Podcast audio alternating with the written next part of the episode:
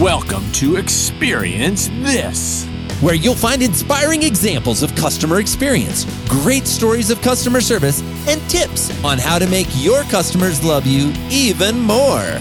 Always upbeat and definitely entertaining, customer retention expert Joey Coleman and social media expert Dan Gingiss serve as your hosts for a weekly dose of positive customer experience. So hold on to your headphones. It's time to experience this.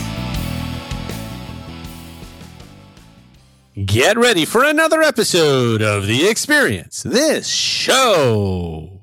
Join us as we discuss a camping trip gone awry, why every customer touchpoint matters, and thinking fast when money is on the line. Camping, optimizing, and winning. Oh my. You listen to us. Now we want to listen to you. By visiting our website and sharing your remarkable customer experiences with us, we can share them with a broader audience. Now sit back and enjoy our listener stories. My high school friend and new virtual assistant, Jamie Drake, recently embarked on a 25 day, 3,400 mile camping adventure. Wow, that's a long adventure. Let's be honest. Yeah, that is a long adventure, especially during uh, COVID. Yeah. And uh, so she goes on this adventure and she wrote about it for a blog on my website, which is at dangingiss.com. Now, she spoke about managing expectations and this idea of leaving potential praise on the table when companies miss those expectations. So, in much the same way that I love to talk about, and I know you do too, Joey, about how creating positive experiences causes people to share with friends and family. We also know that creating poor experiences not only causes people to share, but also can just cause them to remain silent. And that can often be bad. And yeah, I would say, and sometimes that's even worse because if they're loud and they're unhappy, you can at least do something about it because you're aware of it. If they're silent and unhappy, whoo, now you're in trouble. Exactly. And you're missing out on an opportunity to have a fan praise you. And in this case, you know, Jamie has a decent following on social media and she's, uh, you know, got an audience that knows that she is a camper. And so she's sort of a, you know, mini expert in this field and could very much be talking very positively about this, uh, camping supply company that she went to and uh, and instead isn't. Now, uh, we asked her to not name the company, but the point here is, is, that there's a huge missed opportunity. So let's have Jamie tell her side of the story here. I recently went on a 25 day, 3,400 mile epic adventure with my family in our camper. Now we're seasoned campers, and when the world told us it wasn't safe for us to leave our house, we decided to figure out a way to take our house with us. We were in a global pandemic and we wanted to try a socially distant exploration beyond our front door after so many months of staying at home. So we saw our chance and we took it. But before we set out on our journey, we really needed one piece of the puzzle, and that was a new camper. The one that we had was a bit small. We knew exactly what we needed. We had done this before and we set out to our local chain of a national camping store to take care of buying a new camper. Our expectations were high and our excitement was even higher, but as soon as we walked in the door, our expectations were lowered and lowered and lowered as we were met with bad salesmen and sneaky sales techniques and told that we needed a camper that was bigger and better and more expensive than what we were looking for. We didn't appreciate these blatant tactics to encourage us to spend more money and buy a bigger unit. The constant obvious efforts were distracting and made the experience far less enjoyable. Now, nothing was going to detract us from going on this trip. We wanted to take this adventure. We just also wanted to immerse ourselves in the culture of the store and have the support we needed on the road. Now they bragged and bragged about the epic support that they were going to provide while we were on the road, should we need anything. And of course, we were let down at every turn. When we reached out for help, they weren't there. But I did learn a few things about being a customer, and I realized that loyalty should never be taken for granted. My loyalty should have been earned, it should have been nurtured. And in the future, when I need to buy something for our camper or our camping trips, I'm going to go out of our way to make sure I'm not purchasing or interacting with this company again. So they missed an opportunity to not only create a customer for life, but to create a loyal fan. And they, I could have been singing their praises, but instead they left that praise on the table. So the rest of Jamie's story, which uh, she talks about in the blog, is that she actually did need the company's help during the camping trip and several times tried to reach out to them. And, you know, the whole sales pitch was about, oh, we've got all these locations around the country. So wherever you are, we can come help you. And when she called the local locations, they had no idea who she was or what she needed or why they, why she was calling them or or had it sounds like any desire to help. Correct. So, so, not only did they not have any of the things that had been promised, but it sounds like the lack of experience or the commitment to experience was so low that they didn't even see it as an opportunity to create a good experience to live up to an expectation, even if they weren't aware of that expectation. Well, right. And we've talked about this in some other segments like when we talked about car rental companies for example you know oftentimes there is the city that you pick up the car and the city that you drop off the car and it's the same and the five billion dollar fee you pay for dropping it off not in the same city which i never understood how often does that happen? It's like just free money for the car companies. It drives it me crazy. It is. But my point there being that you often have two different experiences with the same company, but with two completely different groups of people. And I think that's what, you know, the expectation was here. But I actually want to start at the early part of her story because I thought was what was so interesting here was the slimy sales techniques. Yeah. And we've kind of all been through this at some point in our life. And, and, and we've talked on this show about various uh, uh, sales experiences that we've had. But I thought that it was really interesting because this was like shooting fish in a barrel. I mean, she walked in knowing she was going to buy a camper, not like a stick of gum, like a camper. Yeah, this is this a is big a, purchase. It's a significant investment. And I would imagine in general, uh, in the general scenario, I've never sold campers before, but I would imagine there are two and only two types of people that come into a camping store the ones that are there to buy a camper that day and the ones that are there to kick tires. I think very rarely does somebody go in and go, Hey, let's just go in and see what they have. And later go, you know what? let's just get a camper, right? I, I don't think that happens. So you're really only trying to discern between two types of potential avatars, if you will, or personas. The person who's ready to buy that day and the person who is going to need a lot more convincing and we're almost certain is not going to buy that day. And Jamie was clearly the ideal one, the one we want in sales, the person who shows up ready to rock, ready to make this substantial investment. Exactly. And I believe it's page one, paragraph one of the sales handbook that says selling when you get a yes. A hundred percent. I mean, like you've already convinced me. And, and like I said, Jamie and her family walked in convinced they were going to buy and they had done their research. And I think, you know, uh, uh something that we haven't talked about on the show, I don't believe in uh, 115 episodes is this idea that customers have so much research that they can do before even walking into a store nowadays. I mean, think about back when our parents were buying a car.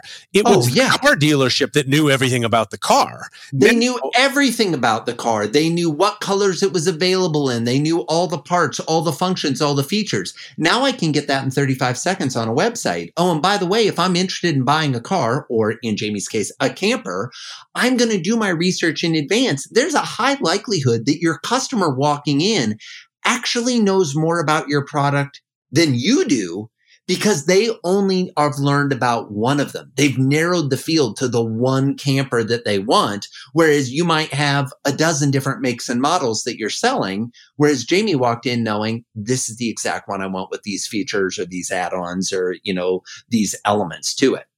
Yeah, so I, I, I think that was that really stood out to me. That here's somebody who knows what she wants. It's an expensive item.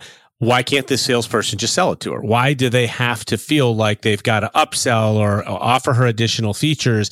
And as she said, this started off the experience poorly for her. And so they haven't even left on the trip and they already don't really like this company. Now, that is not how you want to start a relationship with uh, somebody who is about to make a big purchase with you, somebody who, as it turns out, is a, an influencer in this space. Uh, but, uh, you know, it doesn't even matter if you're not an influencer. You still have friends and family and colleagues that you're going to talk to about this new camper that you bought. Well, and, I would posit, Dan, that in 2020, everyone is an influencer.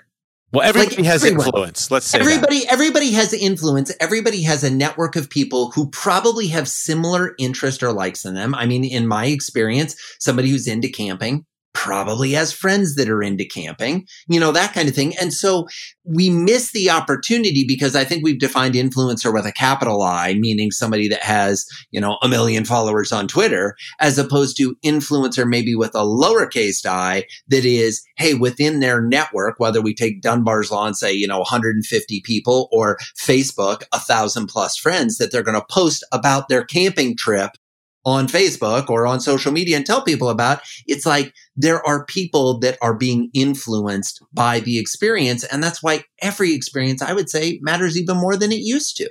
Yeah, I totally agree. So, look, here's what we can learn from Jamie's situation here with the camper. When you are a salesperson or if you have a sales staff, it's important to one, personalize the pitch right? And in this case, the pitch did not need to be, and here's all the other things we have because this particular person walked in knowing what they wanted. Someone else might walk in and say, well, here's the story. I've got a family of six and we want to do this and we don't like this and we want to cook and, and, and they may offer you the opportunity to give them options. In this particular case, that's not what's happened. Number two is try to provide immediate value because the beginning of this relationship started off sour. Now you're playing from behind the eight ball when instead they could have wowed her with the initial experience you know, kind of creating that expectation and frankly, that comfort that the experience was going to continue to be positive throughout the camping trip. As we mentioned, stop selling when you get to a yes.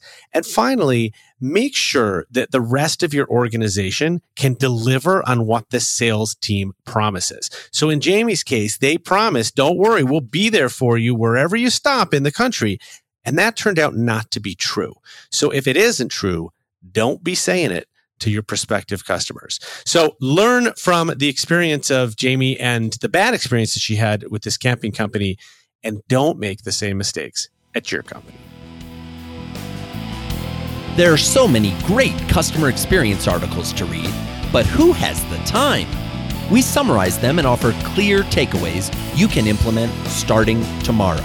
Enjoy this segment of CX Press, where we read the articles so you don't need to. This week's CX Press article comes to us from Jessica Green at Help Scout and is entitled How to Identify and Optimize Customer Experience Touchpoints. Now, the article begins, and I'm quoting Customer touchpoints are specific places in the customer journey where prospects and customers interact with your company. Those touchpoints might be direct interactions, such as getting a demo from your sales team, or they can be indirect interactions, such as reading a blog post you published.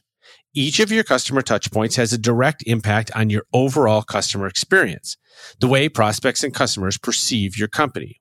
A poor experience at one touchpoint can easily degrade the customer's perception of multiple positive historical experiences at other touchpoints unquote. And I thought that last point was oh, super powerful, so right? Good. Dan, I was just going to say we need to reread that, right? A poor experience at one touch point can easily degrade the customer's perception of multiple positive historical experiences at other touch points. So it's not enough to get one or two of them right, folks. We got to get all of them and a bad situation can erase all the goodwill you've built up. Yeah, it's that old saying, you know, it takes years to get a customer and seconds to lose one. So true. It's absolutely true. And unfortunately, a negative experience is just weighed more heavily than positive one. I do believe that companies kind of build up a, a goodwill bank over time that if you have enough positive experiences, I think customers are more forgiving of a negative experience. You know, for example, a, a company I've talked uh, very highly about in the past because I've been a customer for a long time, Charles Schwab, uh, had an incident the other day. Actually, it was a day where the stock market opened up at it was up 1500 points and everybody was going crazy. And for the first 45 minutes of the trading day, their site was down. Oh, Ooh, boy. that's good, tough. right? But Not you know good. what?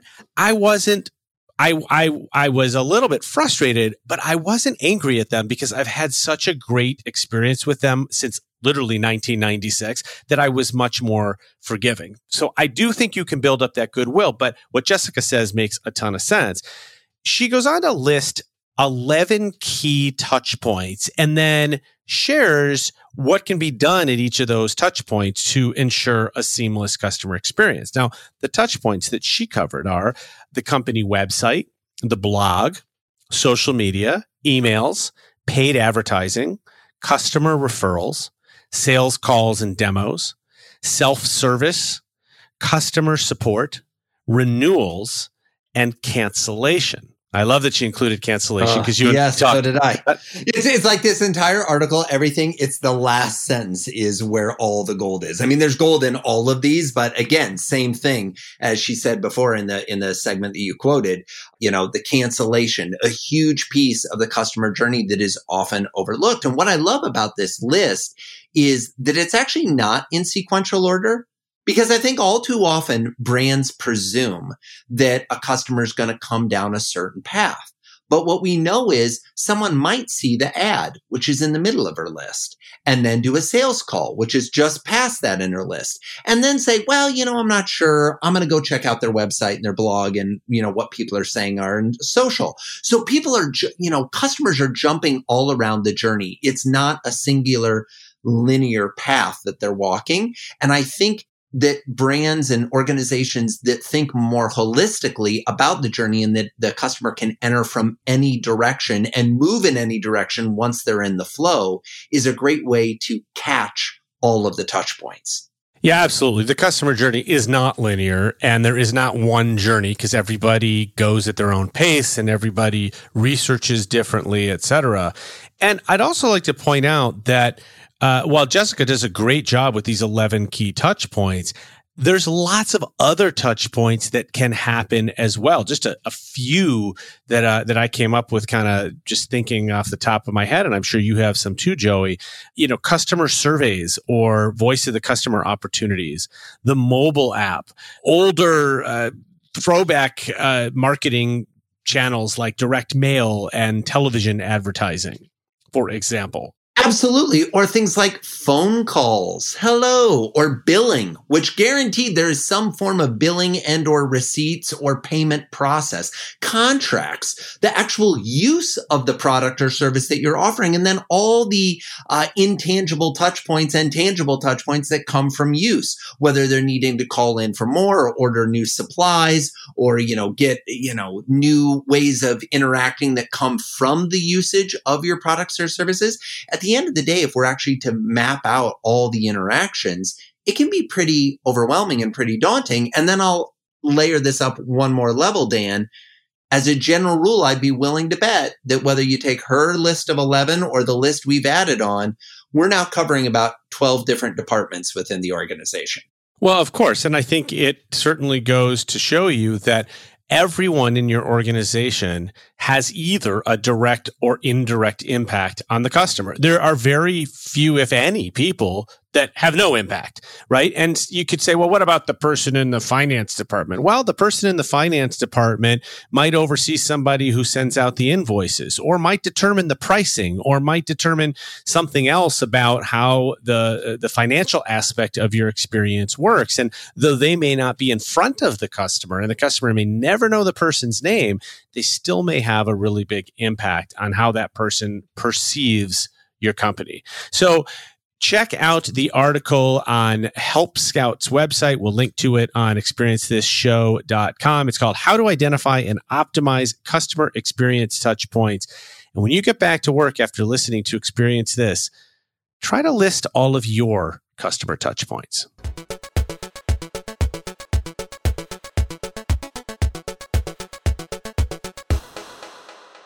following is a crossover segment from the new game show that Joey and I have been telling you about, Experience Points. Brought to you by our friends at Avtex, who also sponsor Experience This. The new game show combines fun and trivia with lively discussions on how to raise the experience bar in your business. This week, we feature a game called Think Fast with our good friend Shep Hyken. Enjoy the segment and see how many of the questions you get right.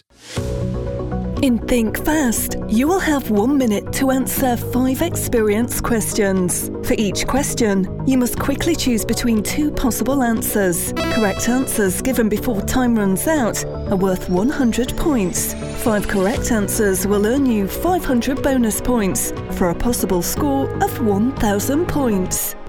There's big money on the line, Shep. Are you ready to get started? Let's get this party started. All right. So for Think Fast today, we are going to be giving you some questions from a recent report from our friends at Get Feedback by Survey Monkey. This is the State of B2B Customer Experience Report. Now, we know that you work with lots of B2B companies and that you are, after all, the godfather of customer experience. So these should be a piece of cake for you. You ready to go? I'm ready. All right, Joey, give us 60 seconds on the clock. And let's make some money. What percentage of B2B companies think their company is delivering an excellent customer experience? 48% or 68%? 68%. What percentage didn't have even one part time person taking ownership of CX initiatives? 24% or 42%? 42%. What do B2B companies report as the number one challenge to customer experience? Is it organization silos or executive sponsorship? I'm going with executive sponsorship. 90% of B2B said there is good value in customer feedback. What percent understand how their customers perceive their experiences? 58% or 70%? 58%. And finally, what percentage say improving customer experience at their company is important or very important? Is it 75% 80, or 87%? 87. The time is running out. 87. Whoa! Shep with barely a second to spare. There wasn't even a second. It was like we were at the Olympics. It was ticking over. Wow. That was fast. I was worried whether Dan was going to finish the question before the clock ran out. I told you I'd finish, man. I told you. I'd we finish. we were rooting for you, buddy. Oh, you did a oh, great job getting through all five of those. Now let's see how you did. All right, on the first question, which was what percentage of B2B companies think their company is delivering an excellent customer experience? You said 68%. The answer is 48%.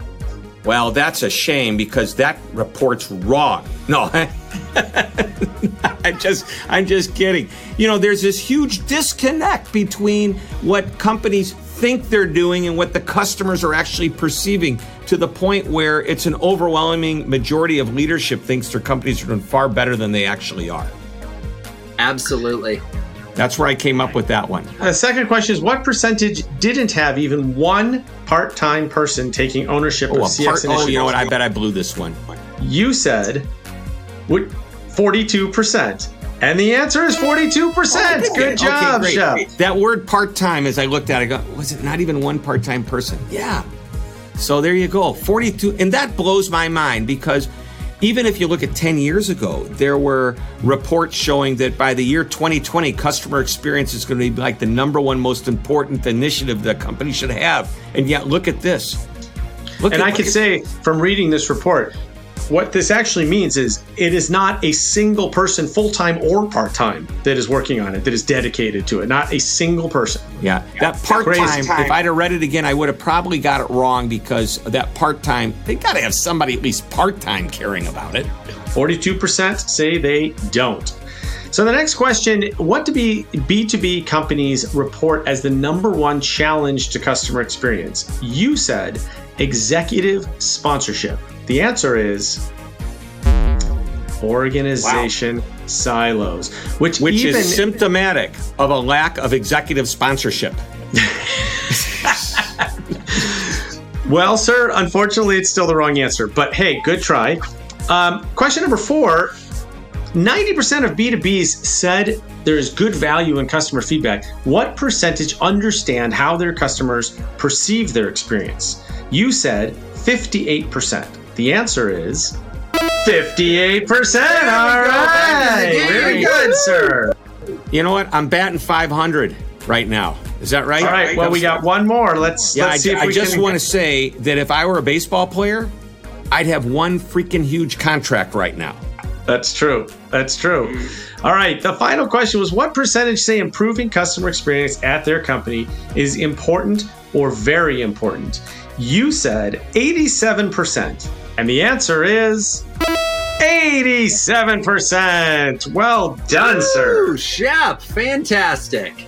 Well, thank you very much. Love it, love it. Well, Shep, you know, these questions all speak to, as you said, the disconnect between what companies say is important to them and what they actually do. Why is it, you think, that so many companies claim that customer experience is a high priority, but it really hasn't been elevated to that business level objective. They haven't put the resources, the people, the effort behind it as much as they've put the lip service behind it. So there's actually so many different ways you can go with this answer, but I'll say a couple of things. Number one, um, I, I do believe executive sponsorship or leadership leadership sponsorship, as it was called, is an issue within many companies. They talk about it, and yet the they don't necessarily act as the role model. They don't create the service vision. It becomes like a theme at a particular time when they receive a complaint, and then that becomes the next most important thing for the next three months till they move on to something else. The best of the best companies decide this is super important to them. They make it part of their culture. Uh, it's it's built into how they hire people and and I think that's where uh, I, I don't know if I'm getting away from your original question, but if that's what they want to do to take the business to the next level, they need to be thinking it's not a department, it's a culture, it's philosophical. Everybody's involved. And we need to show people, everybody, the person in the warehouse, somebody behind the scenes that never sees a customer, we need to show them just how important their role is to the other people they work with and the outside customer. You know, Shep, one of the things that was interesting to me about this study and what might have caused you to get that first question wrong was that this was only B2B companies. And I don't know about you, I know all three of us have uh, spoken on many stages about customer service and customer experience. One of the questions that I get the most often when I walk off a stage is Does this apply to B2B? And my answer, which might be slightly more sarcastic than yours, is it depends. Do you market to human beings? And I sort of pause there, and they're like, uh, yes. I'm like, well, then it applies because human beings are consumers in their real life. And uh, as, as we all know, you're being compared to uh, every experience that they've had. But I'm wondering, why do we why is that still a question and why do b2b companies somehow either feel that they're exempt or don't have the same kind of infrastructure technology operations that b2cs have to make cx a priority Well, B2C is primarily a, a, a retail type of feeling to it or a, a frontline feeling to it, a consumer feeling to it. However, B2B is different. And, the, and, and as you get to B2B, where I don't think we're looking at, you know, uh, a software company that sells to consumers. Uh, I mean, I'll even say Microsoft, even though they're B2B, they're very frontline retail focused with certain products they have. However, then you get into manufacturers. And I have a client that said uh, they're in the kind of automation robotics industry. They sell huge equipment to factories. If they blow it, if they blow it, it's not just a little mistake. And a competitor comes in, it could be 15 years before that piece of machinery gets replaced. And they refer to that as a generational mistake. It takes a full generation before you have a chance to go in there and get that business back if you lose it. So I believe that customer service and experience is far more important at those levels. I mean, if I walk into a mall um, and I, oh, there's a store that sells the jeans that I'm looking for, I may not even notice the name of the store if I'm just going in to get an item. Uh, now, I'm really not that kind of person. I, I have my person that I like to buy from in a particular store. They know what I want. But a lot of people think this way. And if I'm treated poorly, I just go on to the next store or the next store or the next store in the mall. There's so many to choose from. By the way, when I come back to the mall, I may or may not remember that experience. I might try them again. By the way, two or three times of a bad experience, and I'm not going back, most likely. A lot of customers say it only takes one. But in that B2B world, oh my gosh, if you blow it, it could be big. It could be it, it's not like Joe, you know, somebody else will buy another pair of jeans. No, when's the next person that's going to buy that, you know, two million dollar piece of equipment or the next opportunity we have with that company? It could be big. You know, Shep, it's so true. And I, I, was really taken aback by your comment of a generational mistake. I mean, that that really, I think, puts uh, cuts right to the chase on how significant the impact of some of these things can be on a business. We've talked kind of strategically about the importance of paying attention to customer experience in a B2B scenario, a business to business scenario. Um, and we've talked about, you know, obviously from the results of the game, that most companies aren't giving it the time and attention it deserves. You mentioned the power of a culture and an organization uh, being committed to this type of endeavor. What would you say are maybe one or two tactical things that our listeners and viewers could do. I mean, we've got a lot of folks who are, uh, you know, kind of running customer experience at organizations, but we've also got a lot of people that are uh, fans of the show that are more practitioners. Any thoughts on a tactical idea or two to infuse that customer experience into the B2B environment? Sure. Well, I mean, I really got to go back to the top. And that's where leadership sim- simply defines what a customer experience vision is for the company. And I want them to define it in a way that's memorable and easy for everybody to get into their brain. Um, I know it's not B2B, but let's go back to my good friends at the Ritz Carlton. You've known me for years, I've been talking about them for years. Their nine word credo were ladies and gentlemen serving ladies and gentlemen. It's nine words. When you come to work at the Ritz, that basically you know what that's about, you understand it, and then they train to it. Training, and it's not something you did, it's something you do ongoing, constantly reminding and reinforcing and sharing stories about when it's working and what it really stands for. And that's what's going to get that organization to start to get into alignment with a customer focused culture and start heading in the right direction. By the way, this credo or mantra, or whatever you want to call it, this vision, it's permanent. You can't say this is this year's theme. This is what you do once you and, and live with it, change it, modify it for the first six months till you finally get to where you know this is what I want to live with the rest of my life, or at least close to it, for years at least. All right, cool. Well, Joey, let's recap how Shep scored playing Think Fast. In this game, correct answers are worth 100 points, and Shep answered three questions correctly, which means he earned 300 points. Now, these points convert into dollars, which means Shep earned a $300 donation to the Michael J. Fox Foundation for Parkinson's Research. Congratulations, Shep. Well, thank you, and thank you to our good friends at Avtex for doing this. And you guys are great hosts. You know, if this whole thing doesn't work out for you, I think a game show host is in your future.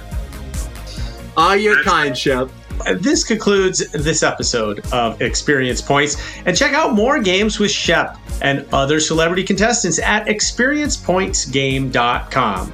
That site again is experiencepointsgame.com. We'll see you soon for more examples of remarkable customer experiences here at Experience Points, presented by Avtex.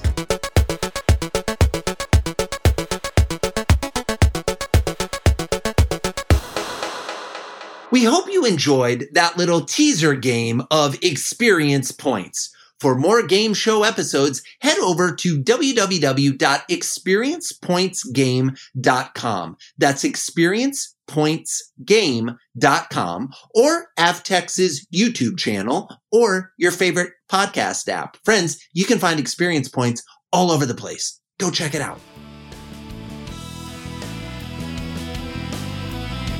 Wow! Thanks for joining us for another episode of Experience This. We know there are tons of podcasts to listen to, magazines and books to read, reality TV to watch. We don't take for granted that you've decided to spend some quality time listening to the two of us. We hope you enjoyed our discussions, and if you do, we'd love to hear about it. Come on over to experiencethisshow.com and let us know what segments you enjoyed, what new segments you'd like to hear This show is all about experience, and we want you to be part of the Experience This show. Thanks again for your time, and we'll see you next week for more Experience This.